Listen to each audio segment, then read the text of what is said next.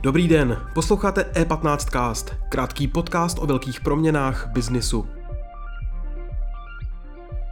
V jakém stavu je krejčovský biznis v Česku poté, co se musel popasovat s covidem nebo rozbitím dodavatelských řetězců?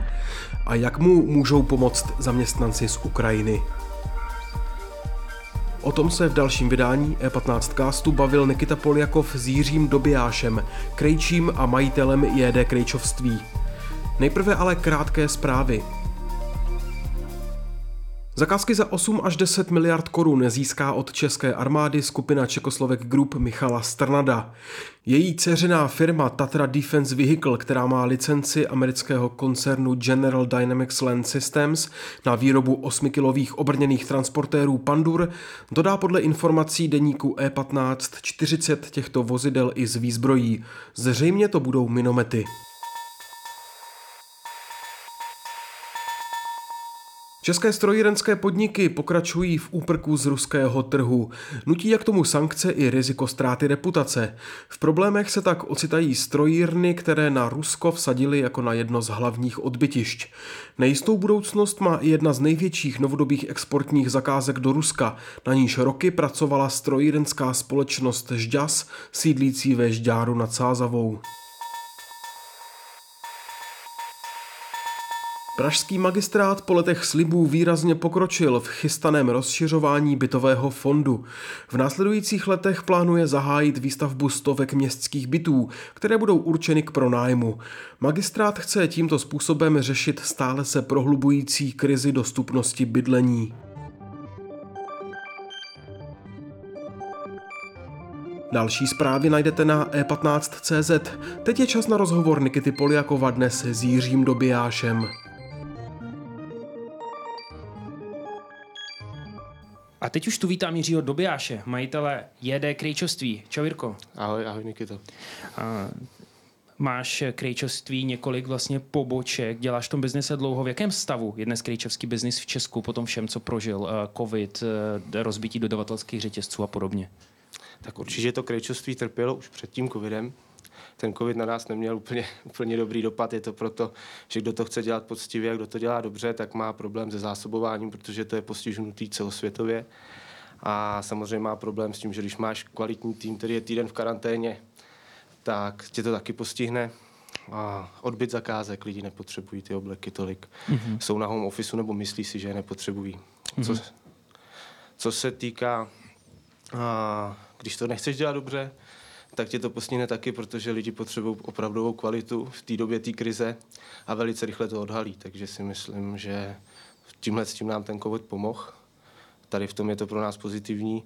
Na druhou stranu musíš hledat každý den nové cesty, musíš hledat každý den nový, a, nový, nový způsob toho zpracování toho těch oděvů, nový způsob komunikace s klienty, protože jim se to taky všechno změnilo. My nepracujeme úplně a naši klienti bývají vysoce postavení manažeři, lidi, kteří musí tu krizi sami o sobě řešit a, a ty se musíš každý den přizpůsobovat, zároveň se musíš přizpůsobovat dodavatelům, kteří mají svoji krizi, zároveň se musíš přizpůsobovat těm zaměstnancům, na který to samozřejmě dolíhá, jsou ve stresu. Musíš je pozbuzovat, musíš jim vysvětlit, že to je dobrý, mm-hmm. že to pokračuje dál. Jsme dva roky od začátku covidu, dva a půl, vlastně mění se ta situace nějak, vrátili jsme se, vidím, lidi se vrátili do práce, manažeři eh, pracují, chodí do práce, já je tam vidím, eh, je tam trošku nějaký posun k, něč, k něčemu lepšímu? Je tam spíše taková stagnace, protože samozřejmě plno, plno firm zkrachovalo, vyprodávalo. Lidi si nakoupili obleky ve slevách, přeci jenom je nepotřebují tolik, nebo zjistili, že je nepotřebují tolik jako předtím. Takže vidím, na objem to není, ale zvyšuje se poptávka po kvalitě. Mm-hmm. To určitě ano, lidi měli čas o tom přemýšlet, měli čas si něco přečíst a vidím velikou poptávku po té kvalitě, po té přidané hodnotě, která samozřejmě s tou krizí taky je důležitý mít kvalitní věci. Mm-hmm. Mluvíš o krizi v dodavatelském řetězci a také skutečnost, že chybí lidi eh, v krejčovství. Když já si vygooglím eh, jako krize krejčovství, tam chybí vlastně krejčí, chybí šičky, chybí kdokoliv, kdo by jakoby zastal tu kvalitní práci. Máme tady na druhou stranu 300 tisíc Ukrajinců, uprchlíků. Nedá se využít tato situace k tomu, aby se ten obor nějakým způsobem zvedl? Tak tady určitě byla hrozná škoda v České republice jako takový, že my jsme, ten, my jsme to krejčovství měli na vysoký úrovni. A i fabriky, i jednotlivý krejčí jako takový. A po revoluci se to hodně přerušilo, ono se to nezdá, ale šít je docela náročná věc. A za těch mzdových podmínek většinou ty dámy šly klidně někam do, prodej, do potravin pracovat, protože dostali stejně a bylo to jednodušší. A měli jsme tady vystudovaných tisíce designérů a nikoho, kdo by to zpracovával. A, a myslím si, že s tímhle s tím může hodně pomoct. Tady ta situace, co se týká Ukrajiny, samozřejmě my to vidíme i u nás. My jsme měli problém sehnat kvalitní krejčovou, našli jsme jednu za půl roku. A teď máme těch životopisů pět denně. Oni se chodí i aktivně sami ptát, posílají je. Samozřejmě opr- obrovským způsobem třeba pro ten segment, který dělám já, tak já tam potřebuji mít někoho, kdo 30 let je kvalitně jeden kus oděvu a to chvíli trvá, než to zjistíš. Je tam komunikační problém, který se dá ale ve větším měřítku vyřešit, si myslím, a je tam taky problém v tom, že to vzdělání je jakoby jiný než u nás, takže ty, ty lidi musíš ve velkým způsobem zkoušet, musíš je hledat. Samozřejmě na tom už pracujeme a přijímáme do týmu, vybíráme a uh, myslím si, že to může pomoct takovou tou věcí, že jsou tady firmy, které mají své zákazníky, které mají své nápady, noví lidi, kteří vymyslejí krásné věci a pak přijdou tady lidi, kteří jsou vzdělaní, opravdu oni mají to vzdělání, u nich se to nepřerušilo na té Ukrajině. A najdou mistrovou, najdou někoho, kdo jim ukáže, hele, ty jsi to hezky vymyslel, to máš perfektně udělaný, akorát, že ta kvalita šití je, ne, je špatná a já to tady umím takhle dobře. A ten člověk se posune sám když přijme takového člověka. Ale samozřejmě eh, v krejčovství je to jenom o dohledu. Když mít mistra, mistrou, ten musí dohlížet na ty lidi a, a na, je potřeba na to hodně dohlídnout a hodně tu kvalitu hlídat. Mm-hmm. Uh, my jsme se tady spolu bavili o e, přidané hodnotě a zvyšování poptávky po přidané hodnotě. Na druhou stranu zdražování a krize a přivedla spoustu lidí možná k, k slevám, k, k nákupu laciného zboží. Za poslední dva, tři roky vyrojilo se tady hodně firm, který se snaží jako živit na, na té kvalitě šmejdi, který vlastně, jako ať už jednotlivci, živnostníci, nebo firmy, nebo třeba právě zahraniční firmy, které dováží ty oblečení z Větnamu. Já vím, že hodně, hodně lidí si stěžuje třeba na kvalitu, které materiálu materiálu, který jsou třeba sázy a podobně. Rozmohlo se to, případně jak ty to vnímáš? Tak samozřejmě uh, byli jsme zvyklí na to, že jsme, měli, že jsme měli vysokou dostupnost těch látek, že jsme měli dost rychle u sebe a uh, to zdražování a teď je nedostupnost kvalitních materiálů, jak bavln, tak vln.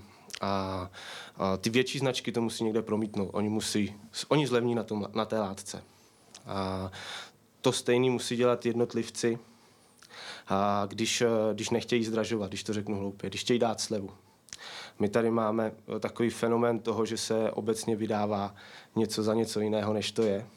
V České republice je to podpořený většinou velmi silným marketingem, a kterýmu se nedá s tou kvalitou úplně, úplně konkurenčně schop, nemůžeš s tím pracovat, protože máš jednoho kvalitního krejčího, jednu mistrovou, ne, neděláš to ve velkým takovým způsobem, aby si mohl zaplatit milion a půl měsíčně za reklamu.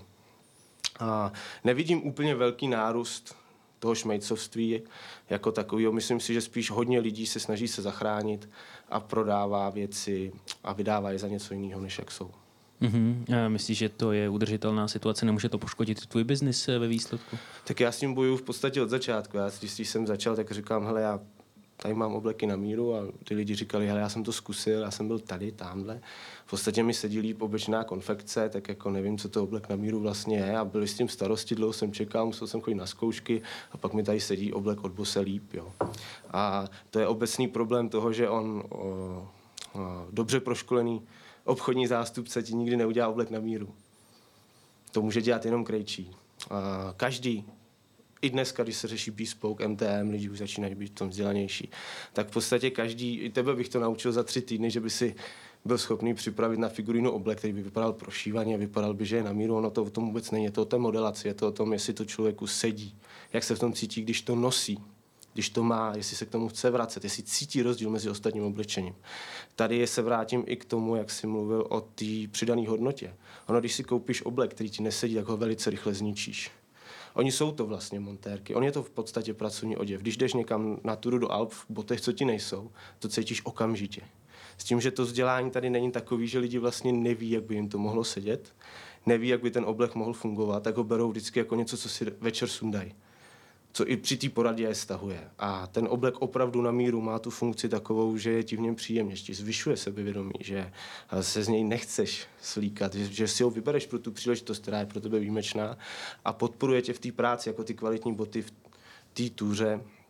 A ty lidi tohle to hledají, hledají i to, že když se udělá správně nějaká reklama, tak eh, ty si můžeš koupit za tři roky vlastně šest obleků, když jsi manažer oni se ti rozpadnou. Já mám výspoukový obleky, který mám 8 let, nosím to sako jednou za tři dny, za čtyři dny a drží. A v tom je ta přidaná hodnota. Ty sice utratíš jednorázově víc peněz, dáš si i víc práce s tím chodit na ty zkoušky, zorganizovat se, ale potom máš kus oděvu, který tě vyjadřuje. Já to vždycky přirovnávám k tomu Bartovi Simpsonovi. Jak má prostě jednu barvu trička, jednu barvu kraťasů, ale ono to odpovídá. Ty, když jsi určitý typ člověka, tak eh, k tobě sedí určitý věci. Ty jsou nadčasový, a můžou tě vyjadřovat i v tom biznisu, můžou tě vyjadřovat uh, v tom, že máš přehled o kvalitě, že víš, co chceš sám pro sebe, máš nějaký vzdělání. A ty lidi to znají, jo? ty vyšší manažeři to znají, cizinci to často znají v těch firmách, takže já cítím na tohle velkou jakoby, potřebu a zpětnou vazbu. A lidi nechtějí mít hromadu oblečení už dneska, směřuje to k té ekologii, chtějí mít opravdu pár kusů, co jsou kvalitní a fajn, ale musí si projít tím na začátku, si to najít a vyzkoušet. A když každá třetí firma vlastně říká, že dělá bespoke, každá čtvrtá, že dělá obleky na míru, tak potom, potom je důležitý, jak ta firma odevzdá ten výsledek tomu člověku. On to dvakrát neskusí, když ty dáš za 40 tisíc korun za něco, ono ti to pak není. Mm. Tak už do toho znova nepůjdeš, že jo. A je to zajímavý téma v zemi vlastně, který se jako přezdívá jako sandálová země, země, země prostě Rejoice, Kalhot a, a, a, a hřízků prostě v housce na dovolení v Chorvatsku. E, změnilo se to, dneska vidíš to, že manažeři chodí a ptají se, co je bespoke, teda vlastně e, oblek, který je šitý e, přímo na tobě, několik zkoušek, je to čistě vlastně tvůj, tvůj produkt. Uh, vidí v tom manažeři rozdíl, nebo je to pořád o nějaké edukaci brutální, kterou, kterou ta společnost musí projít? Já už mám to štěstí, že teda u těch svých klientů mám tu edukaci za sebou. A myslím si, že už tady máme generaci lidí, která má za sebou nějakou práci, sebevzdělávání, cestovala jako ty, a které už mají za sebou nějakou svoji vizi a který tu kvalitu jsou schopní už dneska najít a ohodnotit. Takže v tomhle tom už nejsme, myslím, země sandálů a řízků. Spíš je důležitý, že když ty lidi mají potřebu a nemají jí kde sehnat nebo nemají se jak nějak dostat, tak potom samozřejmě to narazí, ale jinak si myslím, že opravdu je tady plno lidí, kteří, kteří jsou zajímaví, mají za sebou stejnou kvalitu, jako tým chceš dodat, svého života a svojí práce a pak to velice rychle pochopí. Ale jinak je pravda, že to, s čím se Ital narodí, tak ten bys, ten, tomu bys dal špatně sednoucí oblek, on by v něm prostě neodešel. A poznal by to sám a každý by mu vysvětlovat v prodejně, že mu to sedí, že mu to sedí. No. To tady ještě furt není. Hm. Ještě těm lidem říkám, zkuste si sednout, je to příjemnější. A jo, a co je ta největší chyba? Ještě se zeptám, kterou dneska manažeři dělají eh, u výběru vlastně oblečení, ať už na nějaké příležitosti slavnostní nebo právě třeba do práce. A úplně největší chyba je to, že v Čechách úplně neumíme poznat ten rozdíl, že když mi je něco malý, tak je to stejně vtipný, jako když mi je něco velký. Tak to na sebe všichni utáhnou.